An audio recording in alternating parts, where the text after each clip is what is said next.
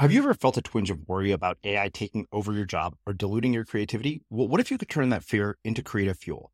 We've just published an amazing new ebook called The Four Keys to Success in an AI World. And this is more than just a guide, it's a deep exploration into the human skills that AI can't touch, the skills that are essential for standing out and thriving, no matter how much technology evolves. We're talking about real differentiators here like creativity, emotional intelligence, critical thinking, and much more. Inside, you'll find actionable insights and strategies to develop these skills, whether you're a creative person, a business person, or just simply someone who loves personal development. This isn't a story about tech taking over. It's a story of human creativity thriving alongside AI. Picture this AI as your creative co pilot, not just as a tool, but a collaborator that enhances your unique human skills. The Four Keys ebook will show you exactly how to do that and view AI in a new way that empowers you instead of overshadows you. Transform your creative potential today. Head over to unmistakablecreative.com slash four keys. Use the number four, K E Y S. That's unmistakablecreative.com slash four keys and download your free copy. Early on, I was standing by one of our fountains and I overheard somebody say, Wow, I never knew water could do that before.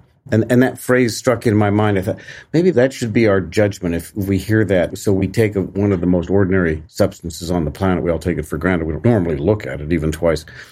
And if we can bring out an aspect of its personality or, or its essence or its being, that will be a pretty good achievement. And then I had, uh, in the fairly early days of the company, we'd done, I don't know, maybe a couple dozen features. And someone called me up, somebody that I, I guess I'd gone to school with, and said, I just saw a fountain, da da da da, shopping center was that yours? And said, yes, it was. He said, I knew it. I, I know your work, and there's just some quality to it that he, without reading a sign or anything, it's yours. So, so we always look for those ways of just catching, you know, people's interest in the most ordinary thing in the world and allowing them to see it freshly with the you know the eyes of a child when they when you see something new for the first time that's a challenge because water's all around us but that's really the goal I'm Srini Rao, and this is the Unmistakable Creative Podcast, where you get a window into the stories and insights of the most innovative and creative minds who've started movements, built thriving businesses, written best selling books, and created insanely interesting art. For more, check out our 500 episode archive at unmistakablecreative.com. Mark, welcome to the Unmistakable Creative. Thanks so much for taking the time to join us. Well, it's such a treat to be here. Thank you for having me. It is my pleasure to have you here. So I found out about you by way of your publicist. And when I saw the words, the guy who designed the fountains of the Bellagio, I was like, what? I'm like, that is a spectacle of epic proportions. Whoever can create something like that is somebody I have to talk to. Uh, but before we get into all that, uh, I wanted to start by asking what is one of the most important things that you learned from one or both of your parents that have influenced and shaped who you've become and what you've ended up doing with your life? You, you know, it was probably by example hard work. Uh, my dad uh, uh, is a recession child. He wanted to be a writer, very good writer. Uh, got a number of stories published. Was partway through a book, and then the recession came, and he had a big family, quit, and you know had, had to work. And um, and he would uh, late late at night, I'd hear the old, you know the old Royal typewriter down in the down in the den clicking away. But but dad would would and he was a great dad he would you know want to play catch with me uh, uh, in the weekends and all that stuff but then he'd go back in have dinner and he'd be in, at his desk doing doing work and my mom was my mom worked for the FBI up until two weeks or three weeks or something like that before I was born. You, they were, there weren't female agents in those days, but uh, and there weren't cell phones either. So she was on the other end of a landline, and the agents, if they were on a hot case, had to call in every hour. So, you know, somebody knew they weren't shot or whatever. And she worked the Bugsy Malone case with the agents in the field and she on the inside. So that's wow. some hard work too. Yeah. What advice did they give you about potential career paths? Because I mean, what you do for a living is not something that anybody would pick out of a you know high school guidance counselor's list of recommendations. I mean, I, which is pretty much like anybody I've interviewed. It's not you know a career that you you know end up in by right. um, by choice. It seems like almost accidental. You, you know, uh, the answer to that is they didn't push me into anything, but whatever I wanted to do, and a few of the possible choices along the way were a bit on the crazy side. They were just 100% supportive. And I was one of those kids. I, I, well, you know how many people you ask today, even even even young people in their I, I, don't know upper teens, what do you want to be when you grow up? and you get a lot of gee i don't knows or uh, i don't know i guess i'll go into business um, which I don't have a super love for hiring MBAs because I figured that was typically the default category for people never knew what they wanted to do when they grew up. Yeah, uh, that's rude, but but I'll say it anyway. Uh, but it, I can remember when I was little going to the, the kids' library and and uh, be, I fell in love with Roy Chapman Andrews, who was a paleontologist who discovered the first dinosaur egg in the Gobi Desert.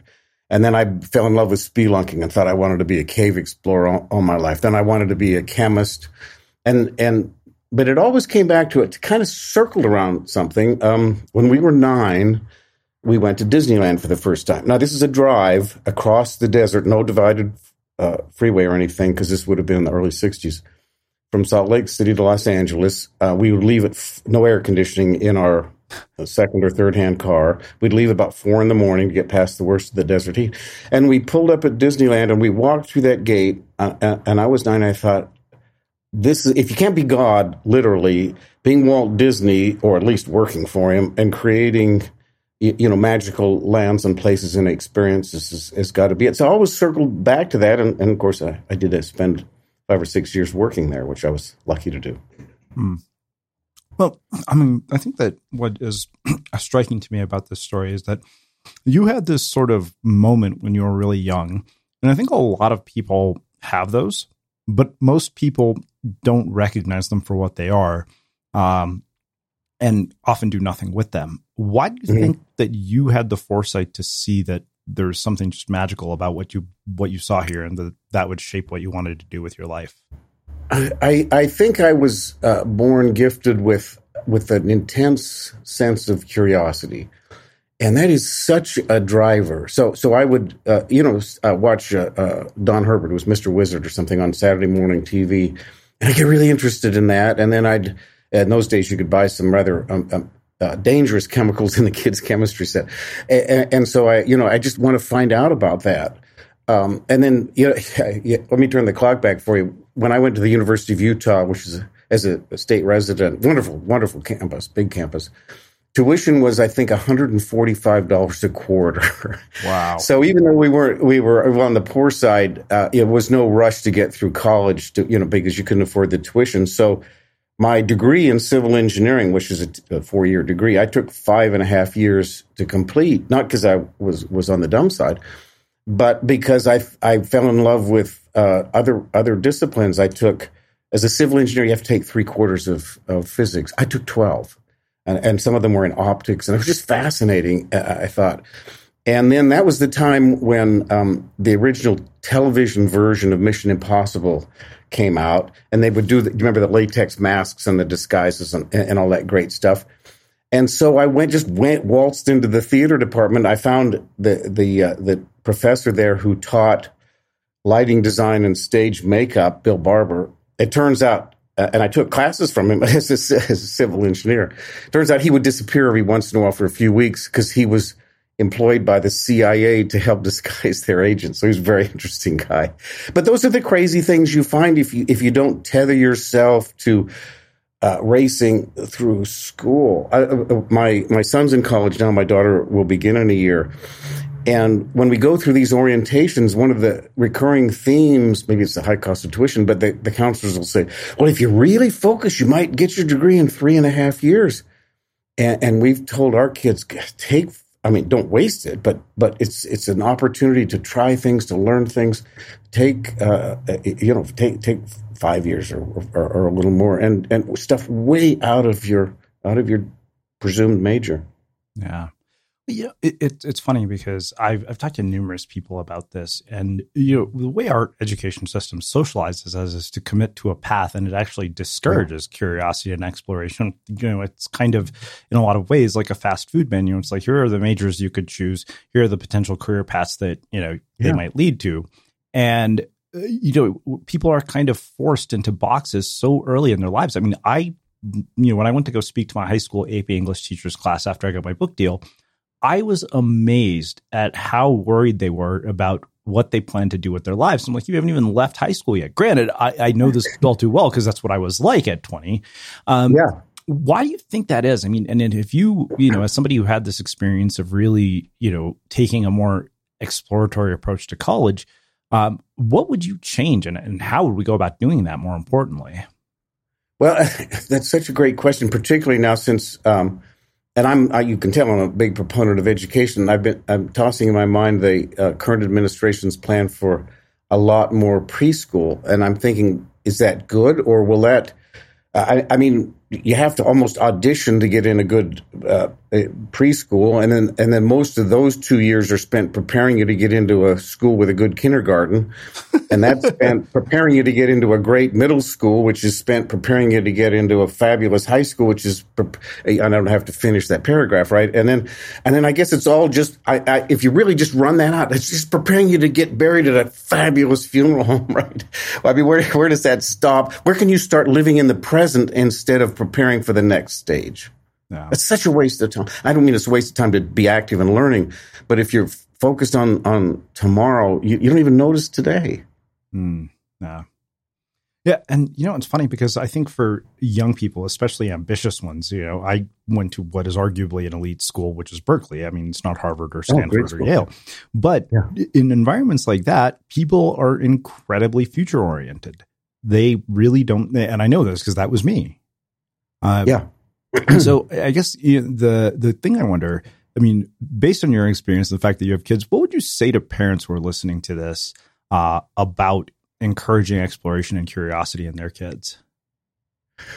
Well, I, I, was trying to make a point to some younger people the other day about, and there was talk about, well, do I do I really want to get them into PhD or, and, and you know that's great, but but it's sort of like, well, the classic saying is you learn more and more about less and less until you know absolutely everything about absolutely nothing. Um, but uh, but I, I, was I was we were walking along and I was looking down the sidewalk and there were some cracks between the pieces of concrete and the stones nearby, and I said, let's look for life. Look down at your feet where do you see a little blade of grass or, or, a little dandelion or something sprouting up? Not out of the middle of a big old block of granite or cement, but where those two, maybe a, a stone is butting up against a tree root or something. And, and I, I tried to spin that into the, the, the metaphor of the most interesting stuff and new life comes when two dissimilar objects or fields of study or human beings bump into each other and one of the really fun things about WET for me, uh, uh, I say, boy, if you're ever out and, and, and, have the time to come by sometime, I'd love to show you through. But we have a super fun campus, and we don't, um, discipline wise, we don't have a lot of anybody, but by golly, we've got one of just about everybody. I mean, we've got, you know, textile designers, optical engineers, uh, firmware developers, uh, painters, illustrators, dance choreographers. I mean, you, you could thumb through, well, in my day, thumb through the physical college catalog today, scan it online. And uh, I mean, we've had, I don't think we have an astronaut at the moment. We've got an Academy Award winner, uh, a, uh, uh so you think you can dance uh, a winner.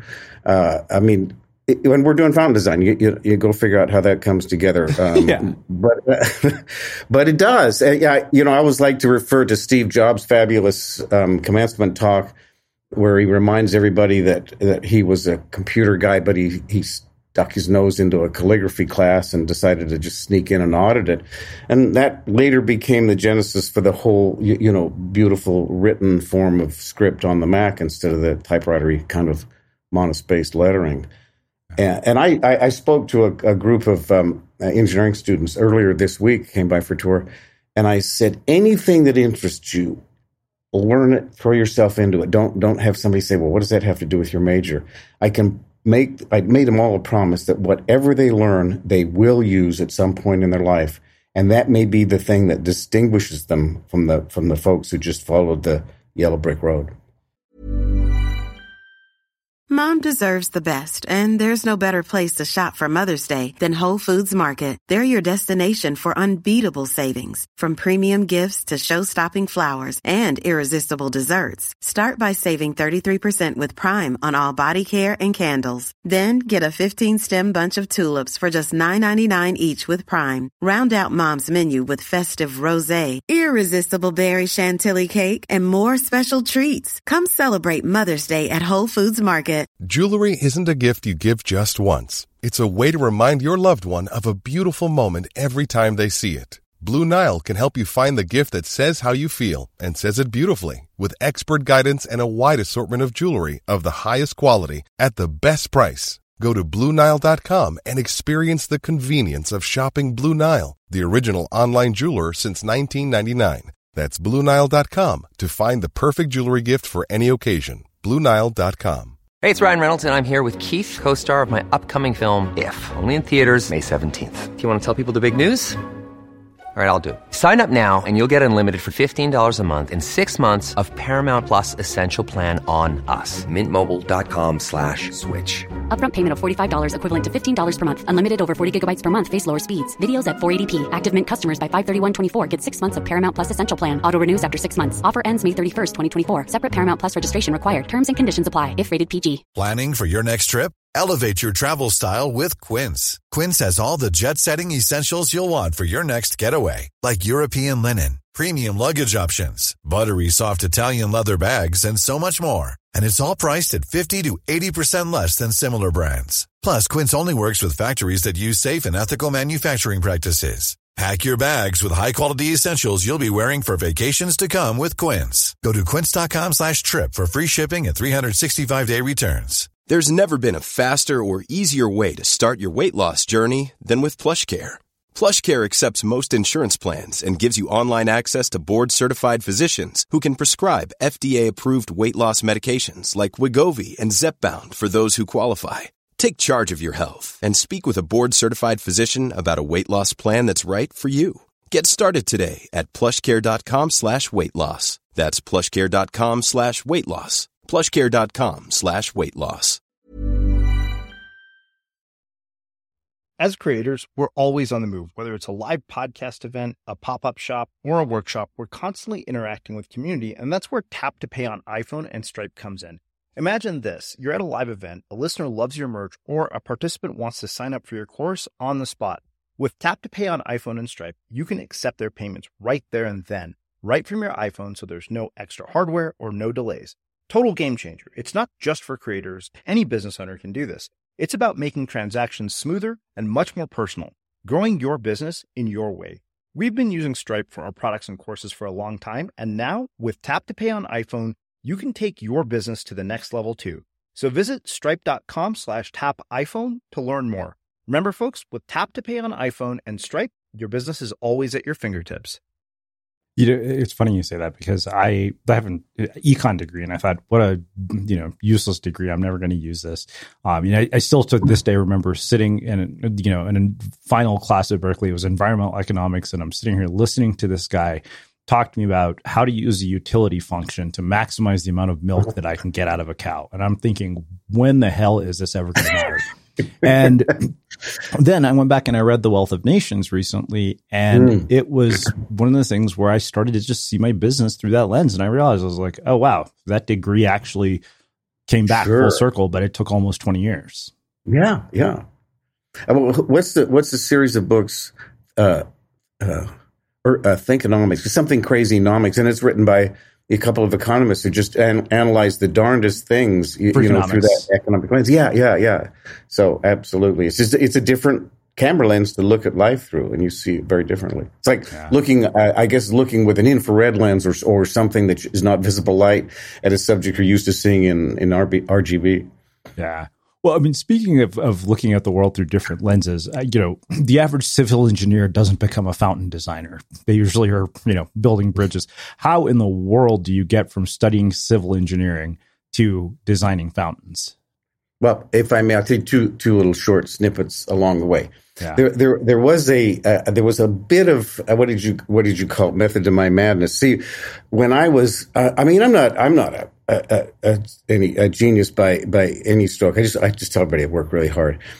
But so I'm in civil engineering, and I, am so i have got a pretty good technical mind, pretty good background. But when we had to give class presentations, oh my gosh, are they boring? Because these you know, engineers don't aren't really into standing up; they're scared to be in front of people or what have you. And then I was taking these classes over in theater, And over there, of course, it's all about being on stage and, and presenting. Um, but they, gosh, they couldn't build the simplest prop in the world and, and have it not fall apart. So I could have been a relatively, I, I hate to use the word mediocre, let's say mediocre plus engineer and been a superhero in all my theater classes. And I could have made kick ass presentations. I not only could, but did presentations in engineering because of my theater background. So sometimes it's good, you, you know, to, to step across the border and, and enjoy the fun of being there. Um, also a few in those days I, I hope it's sincerely improved but in those days there were a little better dating choices in the theater department for an engineer than there were in his own field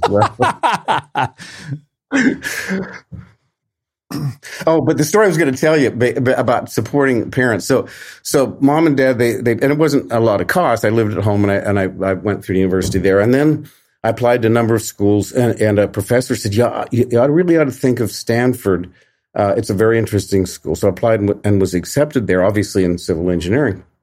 And so we're driving again across the desert. This this time the Salt Flats, going to Northern Cal. And I remember sitting. I can picture sitting. My dad was driving. Mom was on the right side, and I was sitting behind dad. and I I took a deep breath and I said, "Dad, yeah." That I, I don't think I want to be a civil engineer.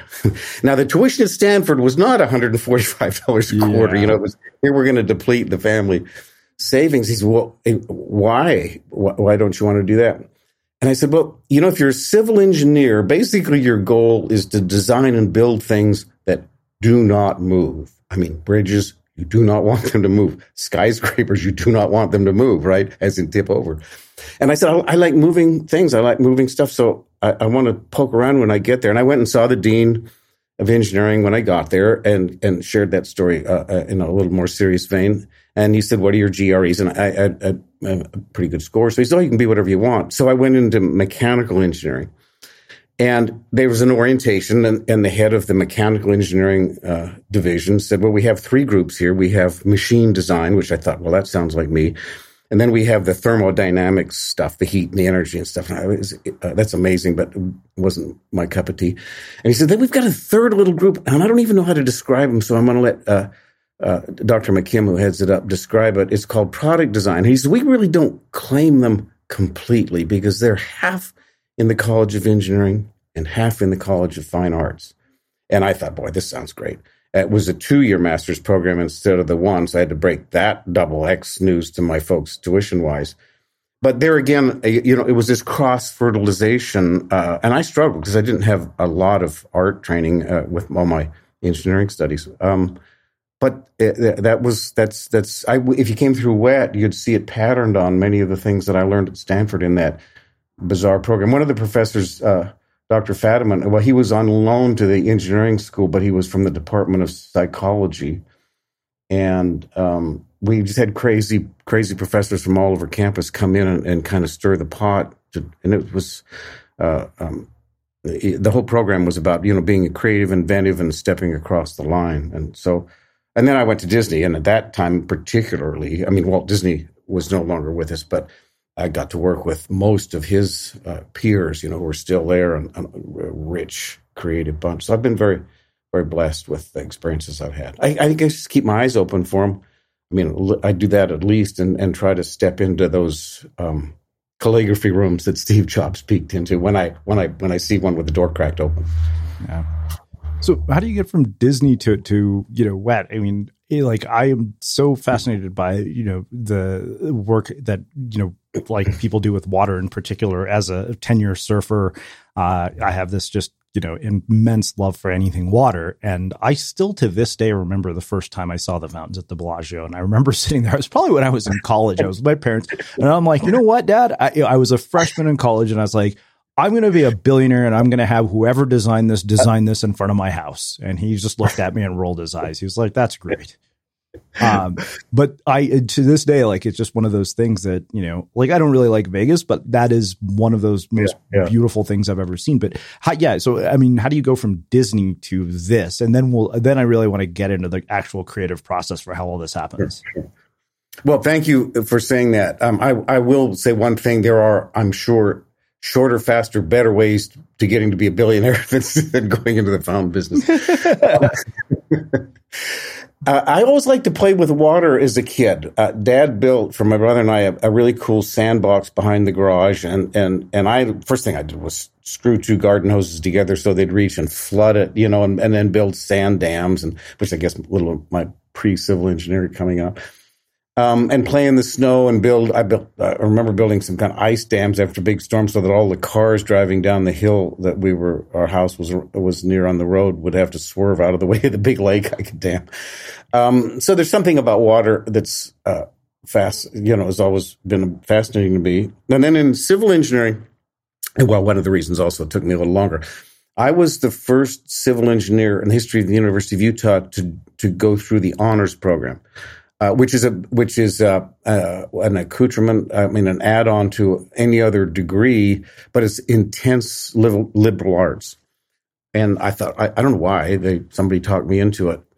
And a couple of great things came out of it. By the way, uh, the class, I, I, University of Utah had what I don't know, probably in those days even forty thousand students or something. I don't, except for one chemistry class. I don't think I ever had a class my whole university there more than like 15 people. I had a few classes at four. So I really, that, that made the experience really rich. Then I went to expensive Stanford and I was in huge classes a lot. Um, but but I had that uh, that honors program, but that required us to actually write and publish a written thesis, not for a master's degree, but for a baccalaureate degree. And so I, I say it was the first. I had a friend uh, uh, who was also in the program, and we did it together. And we were trying to think of what to do for a thesis. We were sitting in the back of a fluid mechanics class, in those days, nothing on video. It was the old 16 millimeter click, click, click, you know, black and white films to show things. And the lesson was was a, a was a little movie on something called laminar flow, which is uh, if you if you take all the turbulence out of water, it's kind of like if you take all the turbulence out of light, you get a laser. All the little photons are moving, you know, the same. Beam. Well, you, you can sort of do the same thing with water.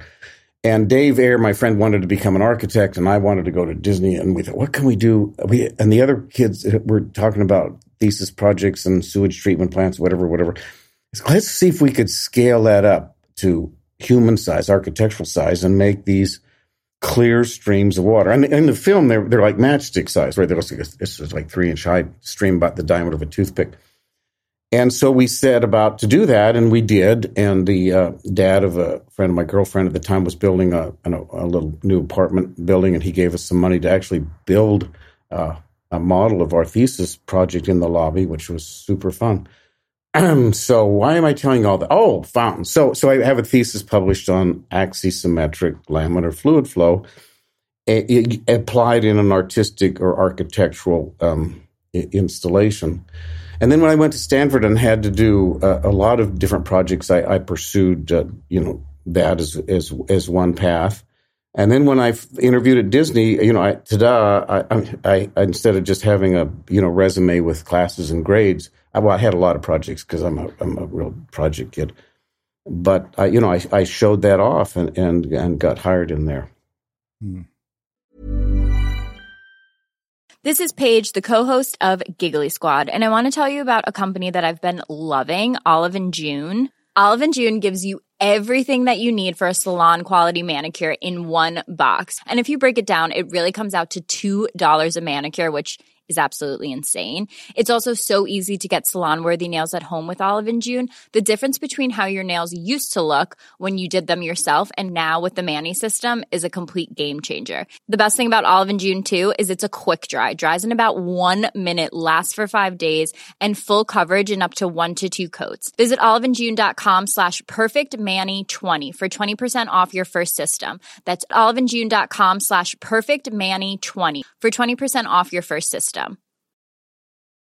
Life is full of awesome what ifs, and some not so much, like unexpected medical costs. That's why United Healthcare provides Health Protector Guard fixed indemnity insurance plans to supplement your primary plan and help manage out of pocket costs. Learn more at uh1.com. There's never been a faster or easier way to start your weight loss journey than with PlushCare. PlushCare accepts most insurance plans and gives you online access to board-certified physicians who can prescribe FDA-approved weight loss medications like Wegovy and Zepbound for those who qualify. Take charge of your health and speak with a board-certified physician about a weight loss plan that's right for you. Get started today at plushcare.com slash weight loss. That's plushcare.com slash weight loss. Plushcare.com slash weight loss. Cool fact a crocodile can't stick out its tongue. Also, you can get health insurance for a month or just under a year in some states. United Healthcare short term insurance plans, underwritten by Golden Rule Insurance Company, offer flexible, budget friendly coverage for you. Learn more at uh1.com. Hey, it's Ryan Reynolds, and I'm here with Keith, co star of my upcoming film, If, only in theaters, May 17th. Do you want to tell people the big news? All right, I'll do it. Sign up now and you'll get unlimited for $15 a month and six months of Paramount Plus Essential Plan on us. Mintmobile.com slash switch. Upfront payment of $45 equivalent to $15 per month. Unlimited over 40 gigabytes per month. Face lower speeds. Videos at 480p. Active Mint customers by 531.24 get six months of Paramount Plus Essential Plan. Auto renews after six months. Offer ends May 31st, 2024. Separate Paramount Plus registration required. Terms and conditions apply if rated PG. As creators, we're always on the move. Whether it's a live podcast event, a pop up shop, or a workshop, we're constantly interacting with community, and that's where Tap to Pay on iPhone and Stripe comes in. Imagine this you're at a live event, a listener loves your merch, or a participant wants to sign up for your course on the spot. With Tap to Pay on iPhone and Stripe, you can accept their payments right there and then, right from your iPhone, so there's no extra hardware or no delays. Total game changer. It's not just for creators, any business owner can do this. It's about making transactions smoother and much more personal, growing your business in your way. We've been using Stripe for our products and courses for a long time, and now with Tap to Pay on iPhone, you can take your business to the next level too. So visit stripe.com slash tap iPhone to learn more. Remember, folks, with Tap to Pay on iPhone and Stripe, your business is always at your fingertips. So, what I wonder is, is, you know, so like I said, when I saw this for the first time, you know, of course, I, I didn't have the sort of creative insight that I do now from thousands of interviews. Um, but, you know, just to understand what the hell goes into something this complex. I mean, you know, like you mentioned, uh, uh, you know, you have all these people because you, I think that that has always been the thing now, now that I'm talking to you that has struck me about it is you take something that is, you know, basically you know a material and you humanize it in a way mm-hmm. you know you bring water to life it's like wow these are you know, like every you know, section of that fountain, it's like, oh, there's a person dancing. Like you, you know, the music, all of it. I mean, so start, uh, which I, I realize is an insane question, but like, how does it even start? Like, how do you conceive an idea this grand? Um, and, and you know, was it Steve Wynn coming to you and be like, yo, I need you to build this, or you, how how does it even begin? Well, that one began. Um, we had done some smaller projects as well. I don't remember how many people we had under probably 30 people or something maybe in the company in those days.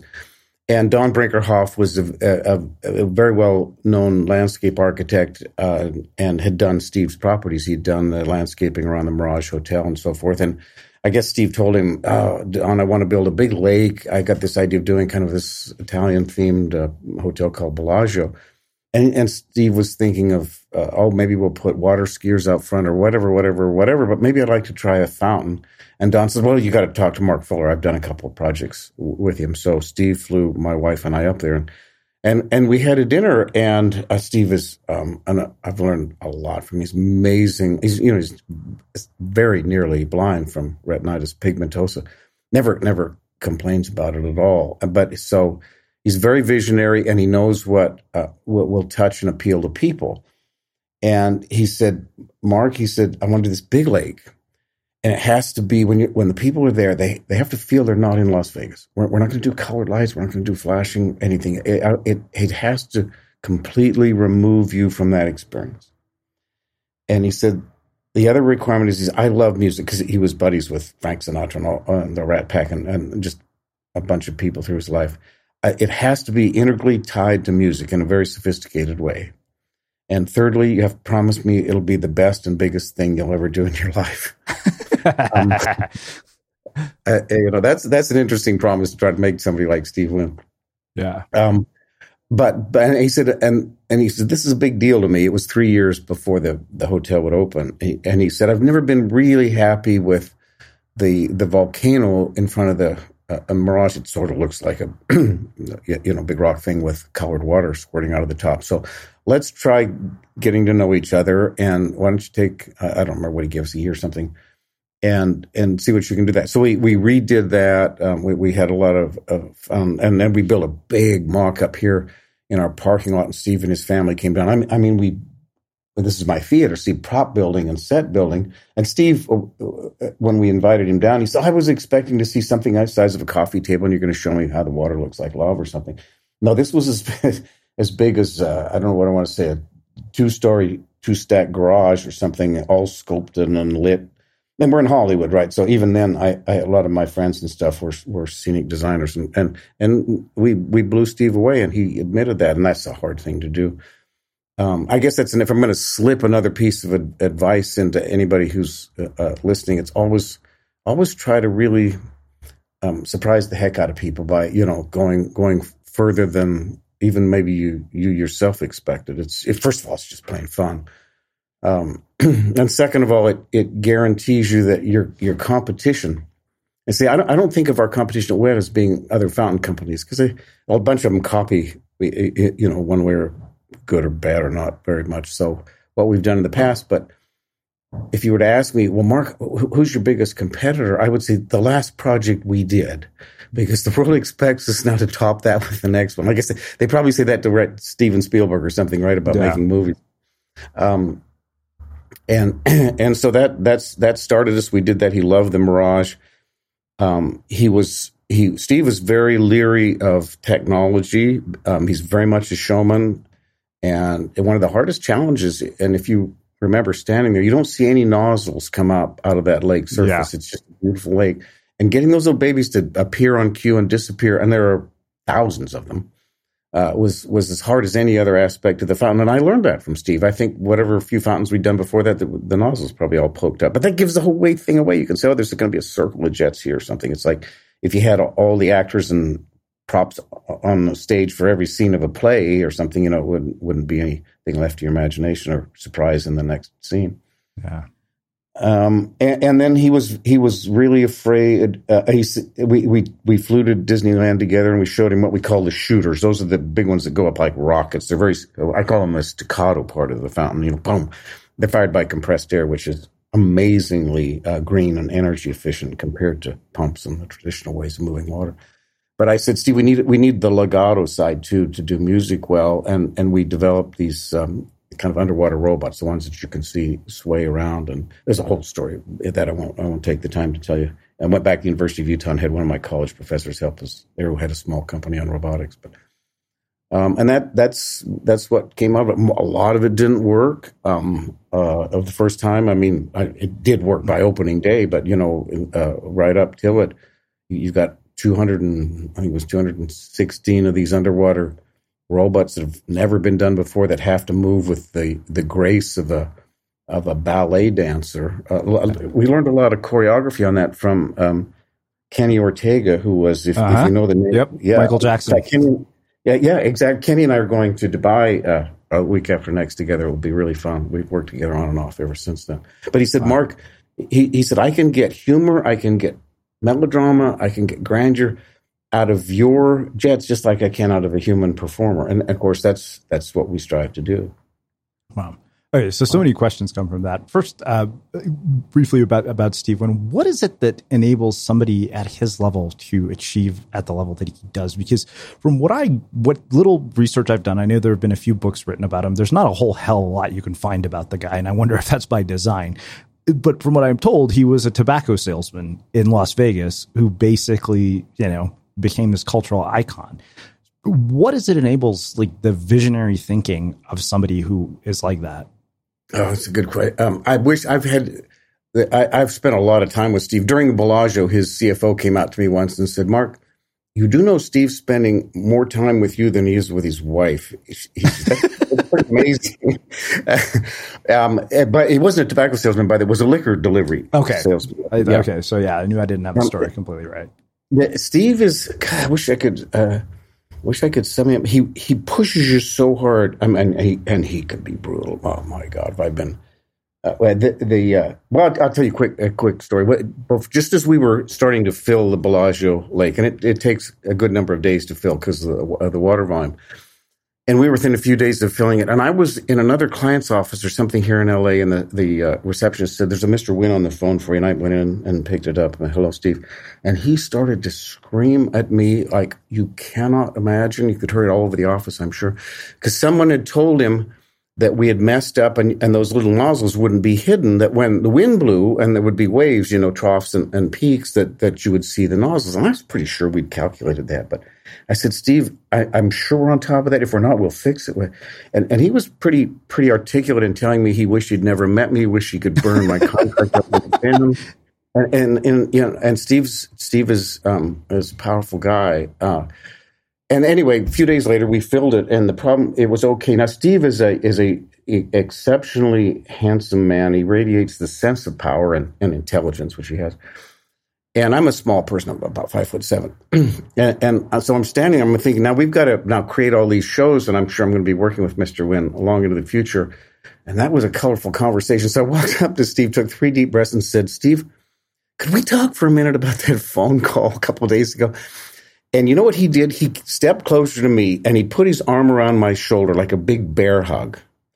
And he said, Mark, you just have to know I was not mad at you. We just have to do fantastic work. We can't fall short on anything. I'm I'm just passionate about the project. It wasn't about me mad at you. It was but I we can't let anything go wrong. And and he said, and, and if you thought I was yelling at you, I'm sorry. And I thought, I'm going to remember this day. How many billionaires tell somebody that they're sorry? Yeah. And I became a fan of Steve Wynn on that very day. And he continued to once in a while scare me a little bit, but always inspire me and my team to to get even more out of ourselves than we thought we could. And that's that's his gift. He, he you can see it in in everything he's touched. Yeah. Stupid question. What's the water bill for like an average one of these fountain shows? Um, well, the power, I, I, don't know the water bill because uh, some of it is I think they have they have a, a, a, well or something that used to irrigate the golf course that was there formerly. Um, but but the last time I looked several years ago, I don't think power's changed too much. About fifty dollars a show. So you got uh, five thousand. I think the most they've ever had, they've had up to thirty thousand people out there on the sidewalk to watch a show, and for fifty dollars of electricity, I think that's pretty, that's yeah. pretty amazing. Okay, so talk to me about the actual design process for this. Like, you know, what, you know, from sort of conception to actual, you know, execution to the final product that we see. Um, like, does it start on pen and paper? Like, are you guys sketching? Like, wh- what is the ideation process for something of this magnitude? Yeah, it's exactly all of those things and a, and a lot of other things. Um, we're really big into building uh, physical models and mock-ups. And and, and of course uh, uh, the wonders you can do with with CAD models and 3D uh, computer models is of course fantastic. And that's another tool. Uh, uh, uh you, the, it's interesting sometimes when we're interviewing like a young engineer out of out of, out of college and, and if I say hey draw me a circle. Draw you a circle? Where, where's the computer? Can I have you got SolidWorks installed so I can draw you a circle? And I'm thinking more like a napkin right in a, in a piece of paper. Because the computers are great but they instantly demand that you feed them all sorts of information about that circle. What should the line width be? What should the diameter be to the nearest, you know, tenth of a millimeter or something, whatever, whatever. And, and when you're, when you're in an ideation frame of mind, you've got this mind to hand sort of uh, muscle, not isn't memory, but muscle connection. And if, if you watch somebody who can sketch, and we, we teach sketching here here, just as they taught it to me at Stanford, just so you can get your ideas out. They don't have to be beautiful, but but they flow fast uh, that way. So we do we go through all those traditional sketching processes like that, and then um, and then we build small models and we tear them apart. We're not too precious about them, and bigger ones, and then we, we, the place here is kind of like a movie studio. We've got a big old backlot and, and something you would call probably like a sound stage. Uh, where we control light and noise, and and we end up building. And we have a fantastic scenic shop, wood shop, and we build kind of a movie set section full scale not of the whole thing obviously but of a piece of it because water if you do a miniature thing the, the nozzles may be smaller but gravity stays at 1.0 it doesn't go down just because the the nozzle's smaller. So you have to really see what it's going to be like. Is it going to splash too much? Is it going to be as exciting or as beautiful as you thought? So it, everything we do it goes through this incredible uh, modeling process before we commit you know construction drawings to build the actual piece. Yeah. So okay, I and you you probably know this as well as anybody, right? You can model something down to perfection, but then when you go into an actual implementation, things go wrong. Um, what what went wrong? Like you mentioned earlier, there were things that weren't working, and, and you know, because you're talking about something probably with what tens of thousands of moving parts, with you know Oh, yeah. one variable that could totally screw up everything. Uh, yeah, what you said about uh, models can fool you. Yeah, yes, you you get a really bright uh, young person in here, maybe fresh out of college, and, they, and they're a gee whiz at uh, you know a three D modeling program. I can do it on the screen, and I said, yeah. He's. They'll say, I can build you a fantastic three D model of anything you can imagine. And I say, well, first of all, it won't be 3D because I can run my hand across your screen. It's it's you know, it's it's very 2D, uh, looking like 3D. But yes, you can not only model everything that will work in the real world, you can model everything that won't work. Uh, you I can, you can build me a fantastic computer model of a lightsaber, but if I ask you to build me a real one, you can't do it just because that model fooled you. That's called science fiction movies, right? Yeah. Um, eh, but if, if I ask you to build a model that works, of course, then all of a sudden all the impossible, you know, physics limited things are off the table. So that's the value of doing, yeah, at some stage, switching to the real thing. Oh, the problems we had. Well, uh, some of them were absolutely crazy. We we we did what I said. We we followed our preaching and we modeled these big um, shooters. We call them. They're if you imagine a big old pipe, let's say I don't know, ten inches in diameter and and uh, ten or twelve feet tall. You, you stick it in the lake, and there's a little flapper valve on the bottom so that the water rushes in, and then when it's filled to to the top, because the top of it's at the water level, the, the the little flappers go shut on the bottom. So you got this sealed pipe full of water. Now, if I if I inject a big high pressure bubble of air in the bottom, it's kind of like if you shook a champagne bottle up. And, and then release it, the, that air bubble would expand and it pushes the water out of the top. That's the technology we use fantastically more energy efficient and and, uh, and green than pardon my cough um than if we use pumps for reasons I can tell you if you're interested, but um, probably probably not. So I, I won't unless begged.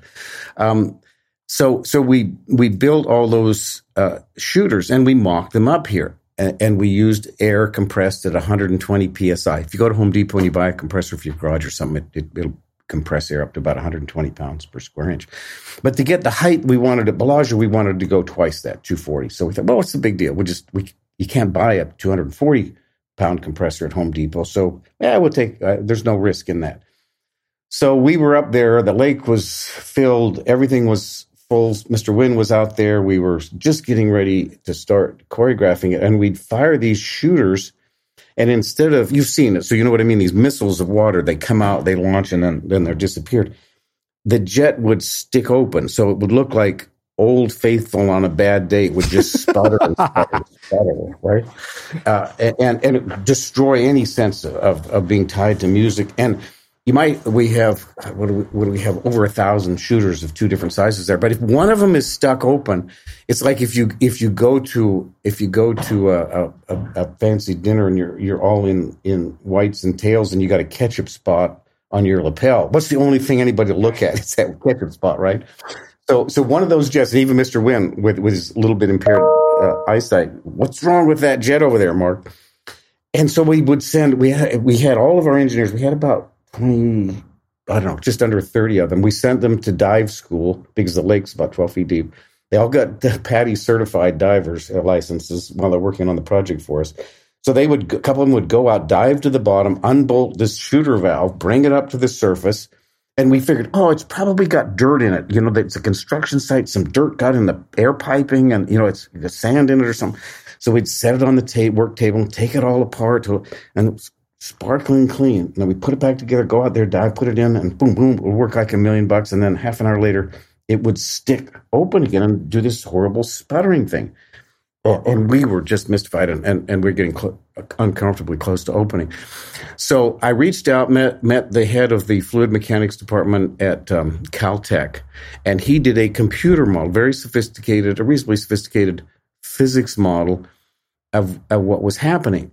And if you've ever like, uh, if you've ever painted something with a can of you know spray paint, you shake, shake, shake the little ball in the bottom, uh, or hairspray or anything like that. If you hold the button down a long time, the can gets cold in your hand because as air expands, it, uh, it, it absorbs energy to accomplish the expansion. It's a thermodynamic principle. So we had this air that we were now pressurizing to 240 psi, very highly compressed. And then when we open the valve, it, it expands to room temperature. It got so cold, uh, uh, and the professor modeled it. It was that air was dropping to minus 50 degrees. Now, this is in the lake, about 80 degree water in the middle of the summer in Las Vegas. And the air in going through that valve uh, would drop to minus 50 degrees and also, the, there's a little bit of humidity in all air, even in Las Vegas. So that moisture would freeze. And what was happening was, was actually forming an ice ball inside of the valve that would open and close, uh, just like you were at the Arctic. And then that ice would stick it.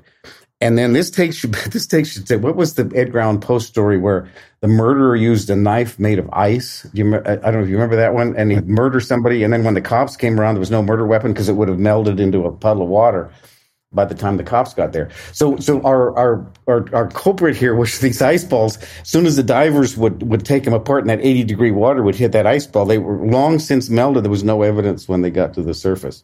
Um, so that's a, one of the crazy problems we had to work around. Wow. You know, so one thing I wonder, because uh, I, I, talked to Wallace Nichols about this. He wrote a book, which I'm sure you're probably familiar with, called "The Surprising Science of Water." And we you know, were, I don't know that, and I'm going to have to get that. I, I yeah, thought I.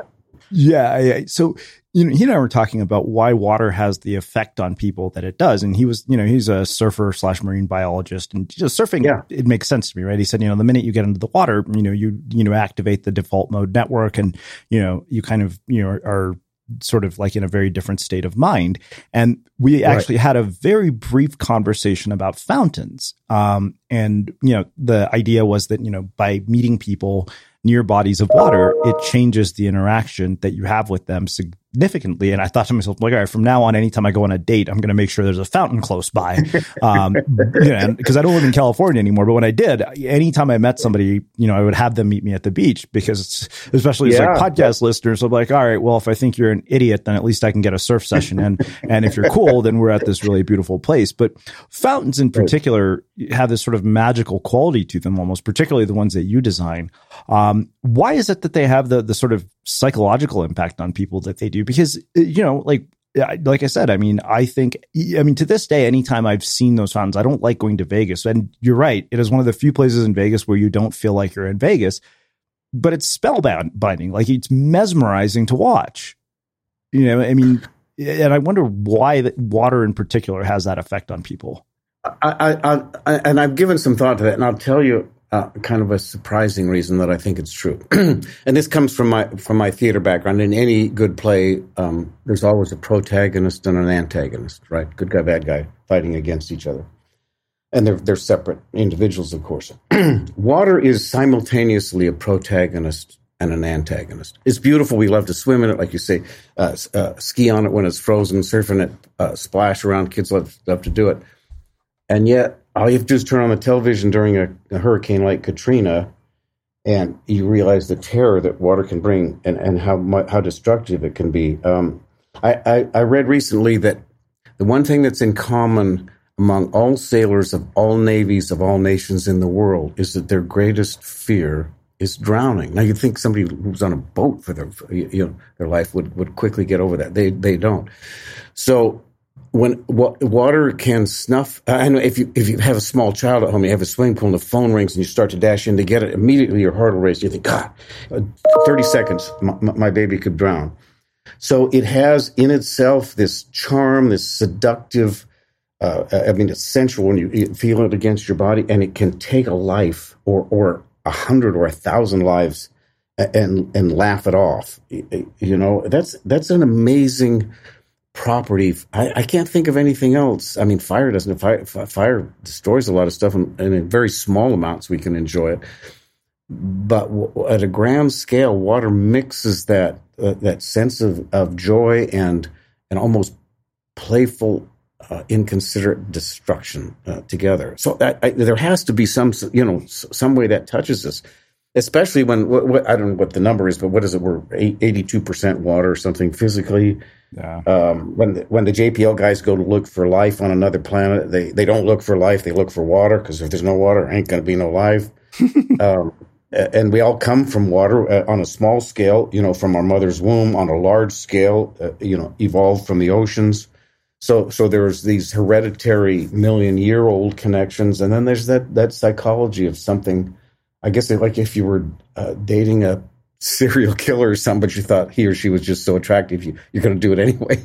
Uh, that's a crazy analogy. But I want to cut that out of this. This. Talk, uh, well, you know, it's it's funny to, to you know hear you sort of talk about both the destructive and beautiful qualities of water because as a surfer you kind of experience the same thing, right? right. There are days right. when you go out there and you know you feel like the ocean is like your greatest lover, and then there are days when they're like, this is the most indifferent lover on the planet who wants to basically yeah. hand my ass to me.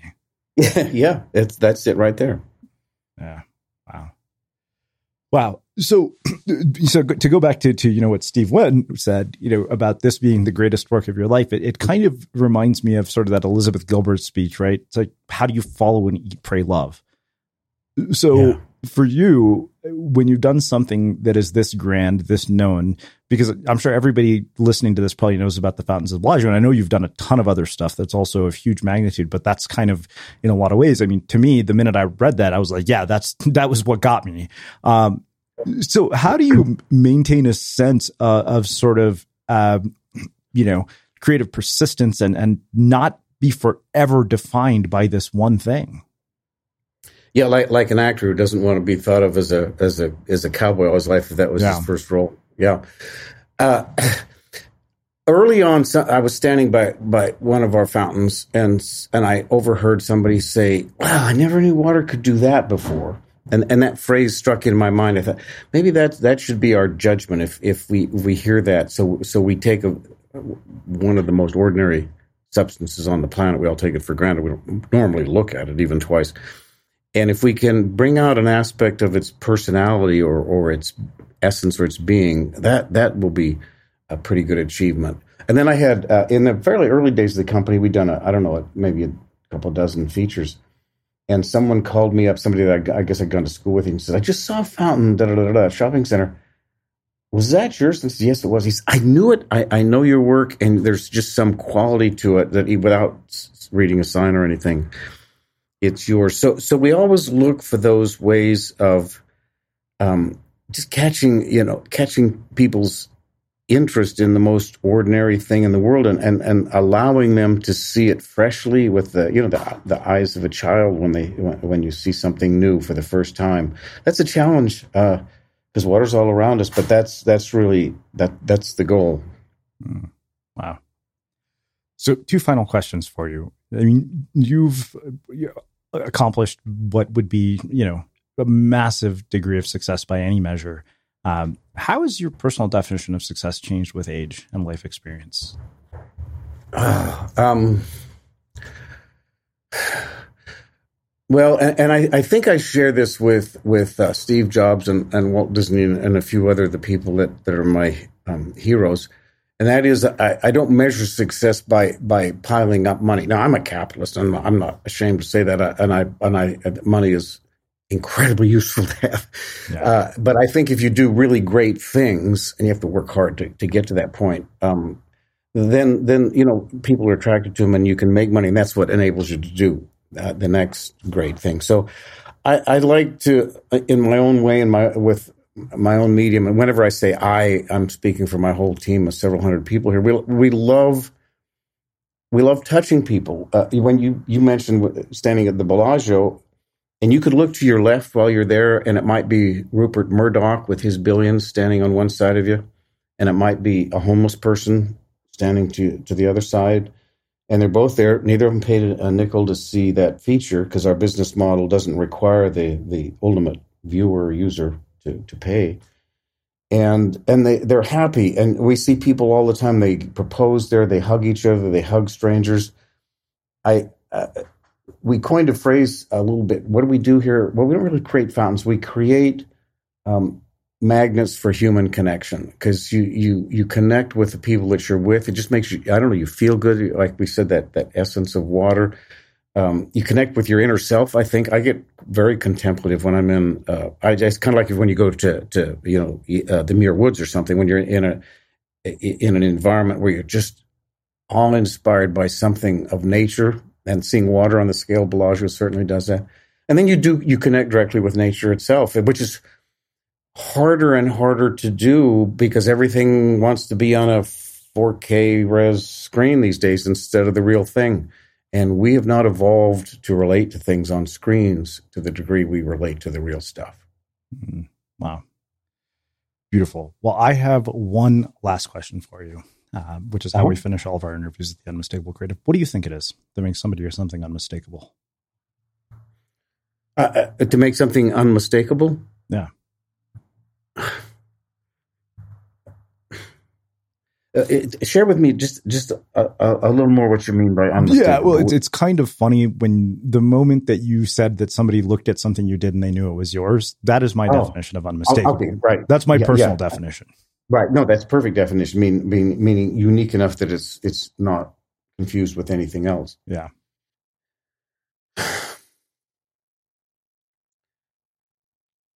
That's that. that I, I I know you, and I know you've asked that to some really amazing people. I th- I think you have to clear away all of the I'm gonna I'm gonna call them templates. You know, we all work on Word and stuff, and everything's so much easier if you got a template and you just fill in the blanks.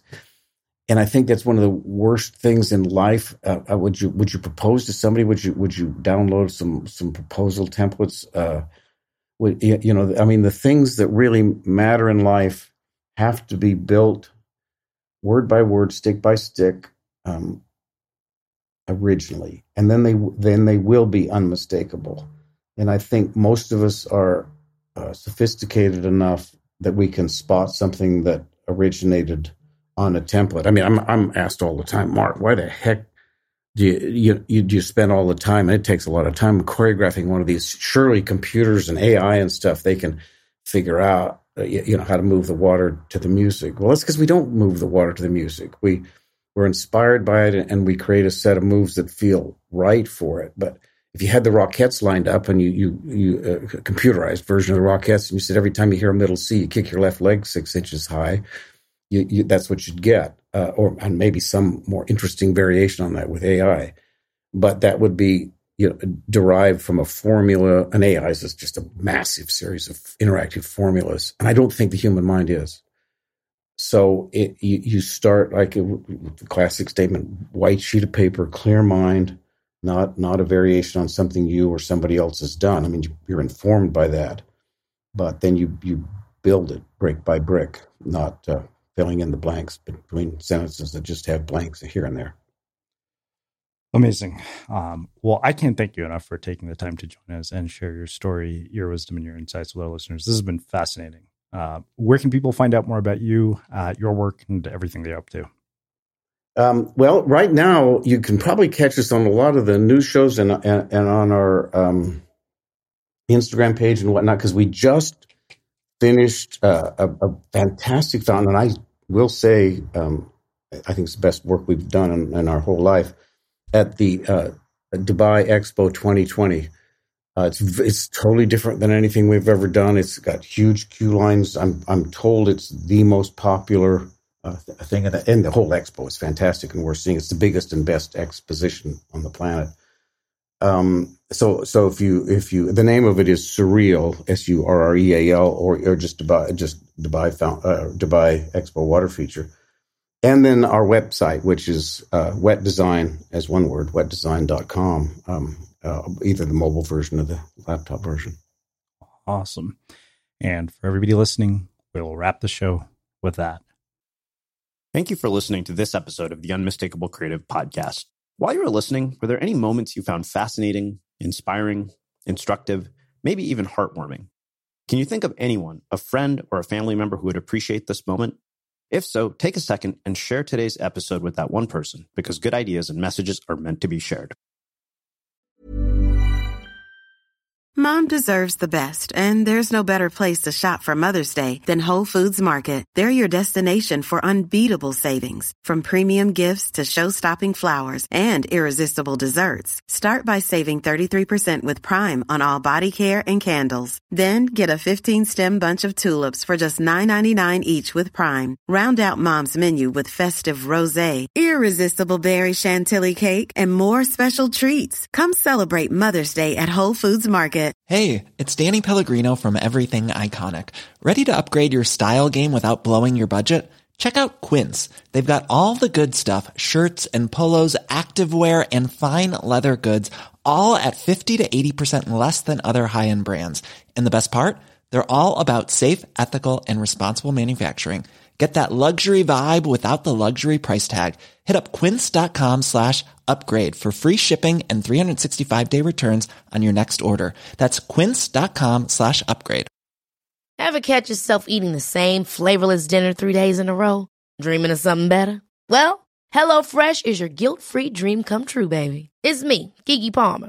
Let's wake up those taste buds with hot, juicy pecan crusted chicken or garlic butter shrimp scampi. Mm. Hello Fresh. Stop dreaming of all the delicious possibilities and dig in at HelloFresh.com. Let's get this dinner party started. Mom deserves the best, and there's no better place to shop for Mother's Day than Whole Foods Market. They're your destination for unbeatable savings, from premium gifts to show-stopping flowers and irresistible desserts. Start by saving 33% with Prime on all body care and candles. Then get a 15-stem bunch of tulips for just $9.99 each with Prime. Round out Mom's menu with festive rosé, irresistible berry chantilly cake, and more special treats. Come celebrate Mother's Day at Whole Foods Market. Even when we're on a budget, we still deserve nice things. Quince is a place to scoop up stunning high-end goods for 50 to 80% less than similar brands. They have buttery soft cashmere sweaters starting at $50, luxurious Italian leather bags, and so much more.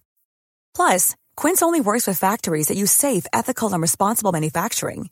Get the high-end goods you'll love without the high price tag with Quince. Go to quince.com slash style for free shipping and 365-day returns. Imagine the softest sheets you've ever felt. Now imagine them getting even softer over time. That's what you'll feel with Bowl and Branch's organic cotton sheets. In a recent customer survey, 96% replied that Bowl and Branch sheets get softer with every wash. Start getting your best night's sleep in these sheets that get softer and softer for years to come. Try their sheets with a 30-night guarantee. Plus, get 15% off your first order at bowlandbranch.com. Code BUTTERY. Exclusions apply. See site for details. Have you ever felt a twinge of worry about AI taking over your job or diluting your creativity? Well, what if you could turn that fear into creative fuel? We've just published an amazing new ebook called The Four Keys to Success in an AI World. And this is more than just a guide, it's a deep exploration into the human skills that AI can't touch, the skills that are essential for standing out and thriving, no matter how much technology evolves. We're talking about real differentiators here like creativity, emotional intelligence, critical thinking, and much more. Inside, you'll find actionable insights and strategies to develop these skills, whether you're a creative person, a business person, or just simply someone who loves personal development. This isn't a story about tech taking over, it's a story of human creativity thriving alongside AI. Picture this AI as your creative co pilot, not just as a tool, but a collaborator that enhances your unique human skills. The Four Keys ebook will show you exactly how to do that and view AI in a new way that empowers you instead of overshadows you. Transform your creative potential today. Head over to unmistakablecreative.com slash four keys. Use the number four, K E Y S. That's unmistakablecreative.com slash four keys and download your free copy.